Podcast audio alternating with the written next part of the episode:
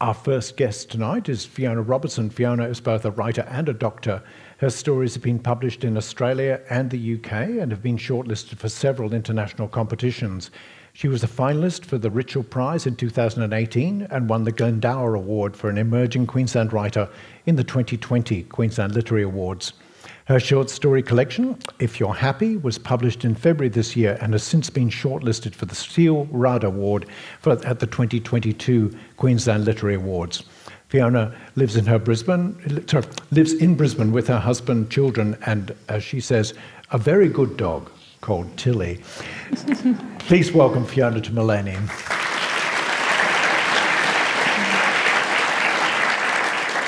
Thank you, Stephen, and thank you, everyone, for having me in beautiful Maleny.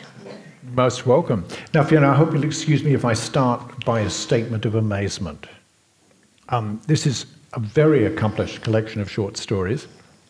The judges for the Steele Rudd Award described them as being these often subtle and understated stories that bring the reader effortlessly into scenarios that are adeptly drawn and skillfully evoked.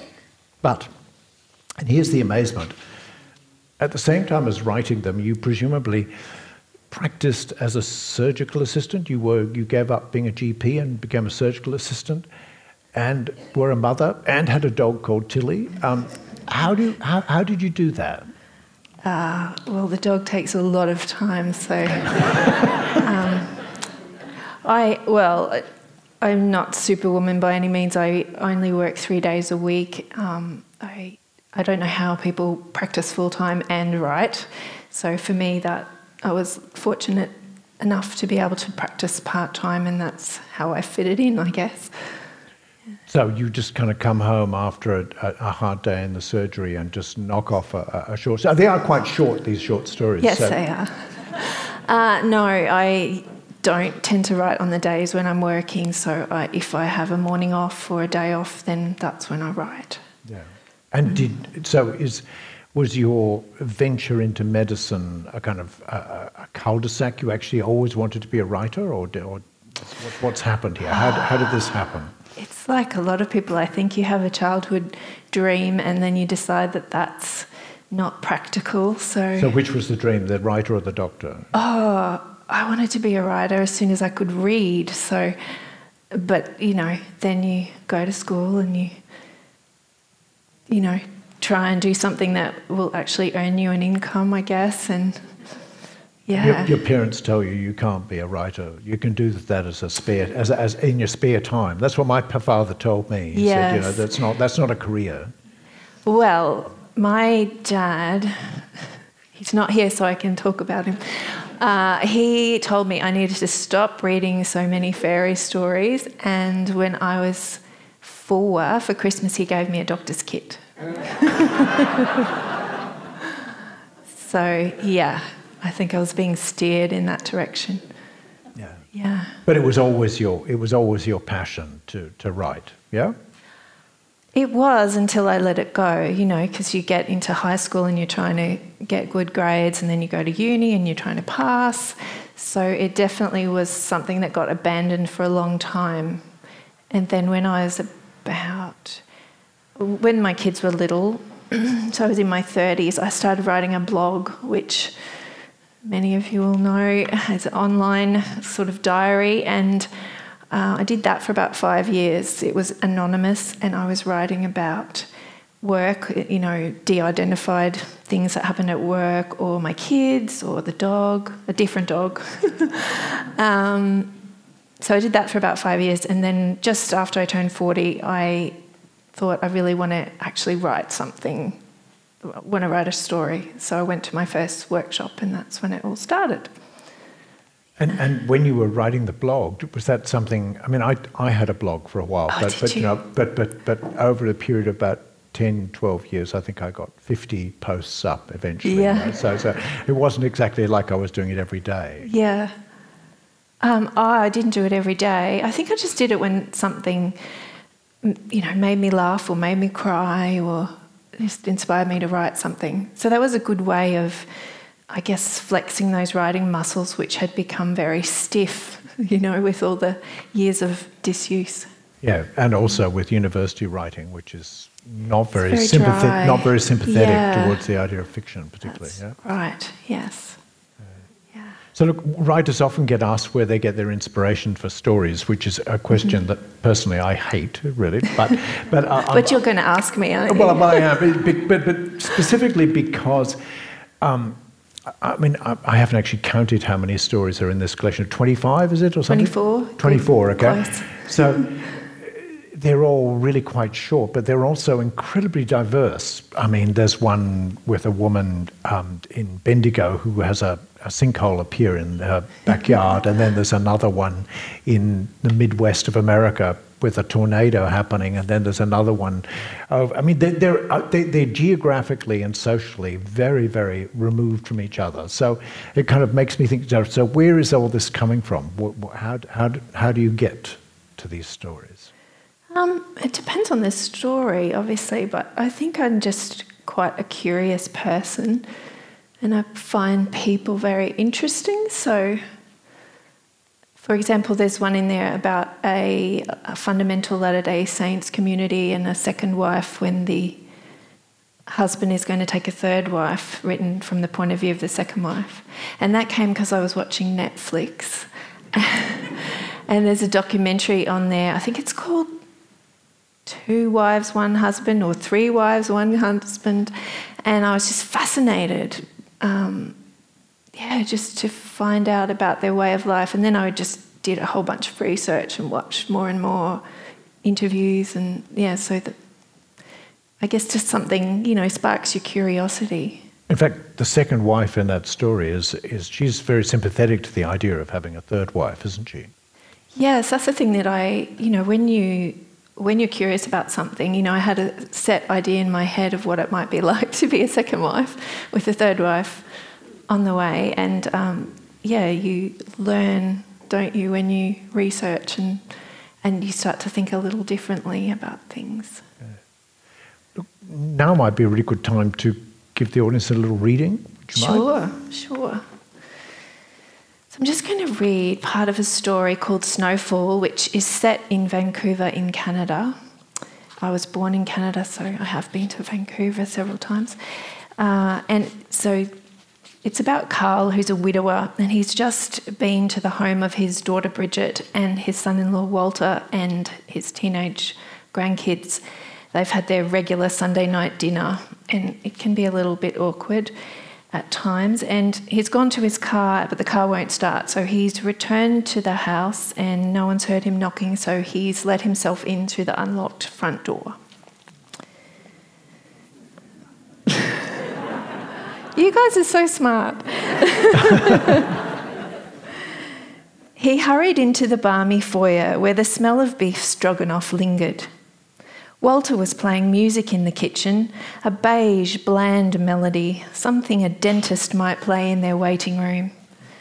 Carl had tried giving him better CDs, Tchaikovsky, Wagner, Shostakovich, but though Walter thanked him, he kept playing the same old scheisser. "Hello!" Carl slipped his gloves into his pockets and bent to remove his shoes. A pot clanged into the sink and water blasted from a tap. "God, I'm exhausted." It was Bridget, speaking loudly over the clatter. No wonder she was weary, his poor girl, being married to Walter. "It drives me crazy," Bridget half shouted. Carl straightened slowly. The warmth was returning to his fingers and ears. Bridget said something else, her words muffled by the rattle of cutlery. "He's all right. You just have to listen. That's all he wants." Walter was such a dull man, a man who baked cakes and spoke in clichés. "But that's the problem. That's all you can do with Dad. He sure as hell won't listen. He just wants to talk, talk, talk." He'd never heard his daughter like this. Forceful. Vicious almost. "He's not interested in anyone else. Think about it, Walt. When did he at last ask you anything?" There was only music from the kitchen. Carl pictured his son-in-law shrugging his shoulders. "Exactly. You can't remember." Carl was breathing faster, leaning against the wall. He had one shoe back on and he pressed his right foot into the other, always harder because of the bunion on that side. The heat in the house was ridiculous. He was sweating like a Swede in a sauna.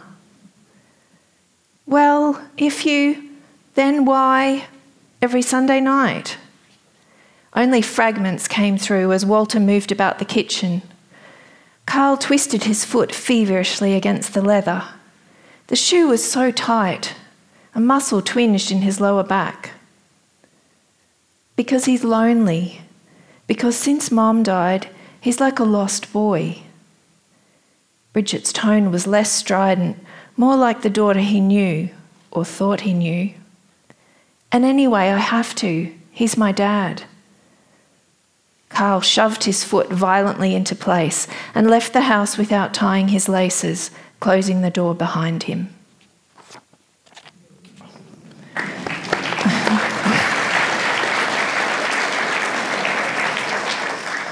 So look, if there was ever a better example of what I was trying to talk about, or what the Steele Rudd judges said, is that example is just fantastic, because it just, the way you drop into the story so immediately without any need for any explication at all. It's just remarkable. Well done. Fantastic. You. What you're doing in terms of writing the short stories is quite unique. I mean, it's quite a stylized way of doing it. Do you have some exemplars? Are there people that you have tried to emulate in some ways, like people like Lydia Davis, who are also very adept at the short story? What? Who are your? I like so many writers. I like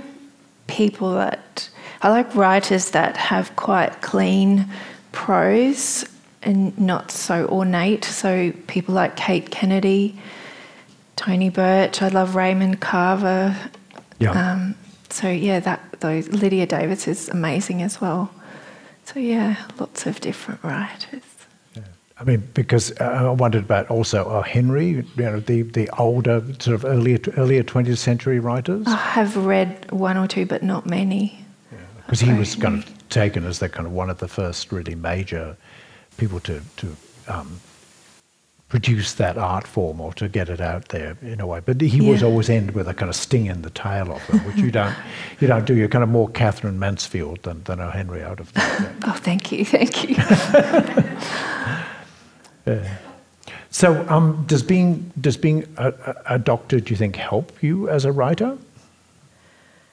I didn't think about this before I had the book come out, but then at a few events that I've done, I've been asked that question, I've had to think about it, and I actually think it does now. I think being a GP for 17 years, hospital for 2 years, GP for 17 years, and just talking to so many people from all different walks of life, it does, all their stories stay with you, and it opens your eyes to being a different type of person than what you are, I guess. Having to be sort of express empathy like that each day to a whole lot of people, you mean? I mean, obviously you would always try and express empathy, but I guess really hearing what they're saying about what it's like to be them is an education. And then the other thing that happened as a GP was I would have people seeing me, perhaps the husband and the wife, and so I might hear, ning-a-ning-a-ning-a-ning, he drives me crazy, blah, blah, blah, he's terrible, he's awful. And so you're empathising and listening, and then the husband might come in and go, she is so rigid, she's so controlling. And so you're hearing the two sides of the one situation, which I think... that fascinates me, and yeah, so that's probably come out a bit in the stories. So yeah. Where to now? Where do you go from here after being so successful? And look, we wish you lots of luck, by the way, you. In September the 8th, when the awards are announced. Oh, yes. Yeah. So where do you go to here with your writing career? I don't know. I don't have a plan, but I would like to write a novel. Mainly just because I don't know how to do it and like to accept a challenge, I guess. Yeah. Well, if I can tell you something that might make you feel better. Nobody knows how to do it, particularly novelists. You know, every novel is a completely new page. Yeah. Okay. Thank you. Listen, Fiona, thank you so much for coming to Maleny Voice. Please put your hands together for Fiona Robertson. Thanks, Stephen.